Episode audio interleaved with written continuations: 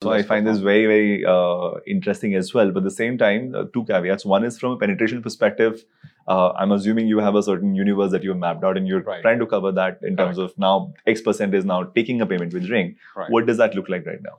Uh, so we are uh, going geographically right now. We are in about uh, 16 or 18 of the top cities that Sure. we plan to be.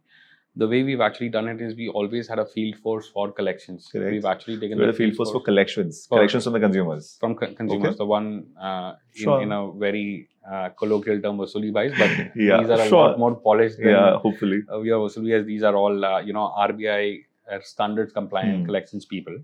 Uh, now those same people we said that you know uh, you guys will have to moonlight. Uh, you guys Huh. will have to moonlight as collection people and as sales people.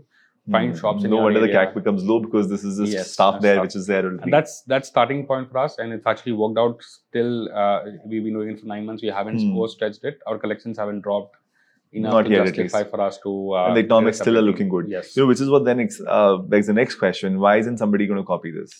Matter Uh, of time, right? Believe you me, uh, when we started this, the biggest question we've had, and after the results started coming in that this model is working, we were kind of scratching our heads that guys, we couldn't have been uh, so prescient, right? Someone has to have been doing this at scale. But what we realized very, very quickly, at some level, Google Pay, PhonePe, Paytm do exactly that, right? They have a Correct. large sales team that does this. Did all that QR code chipkana, The only difference is in payments, you don't make money. Uh, correct? In in credit, Which is we- thanks to UPI. One fine day, people stop making money on payments, right? uh, in credit we make money on every transaction the reason we are able to incentivize the merchant the reason we are able to fund our sales team is because we actually make money on the back of these customers. We don't make money for the first three months. The ticket sizes are too small in the first three months. Um, their uh, you know the amount of Sure. the revenue uh, we make is very little. But as soon as the credit limit goes keeps increasing we make more money.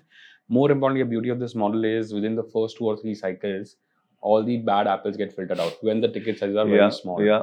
so by the time we get to a ticket size of 20,000 where we're going to really make money also on, on a Hmm, monthly basis from these hmm. customers, all the customers are actually by definition good because they've paid three cycles. They've gone through that cycle money. yourself, Uh, and, and, that this is your exclusive data because they've been transacting with you over there, Joy. Correct.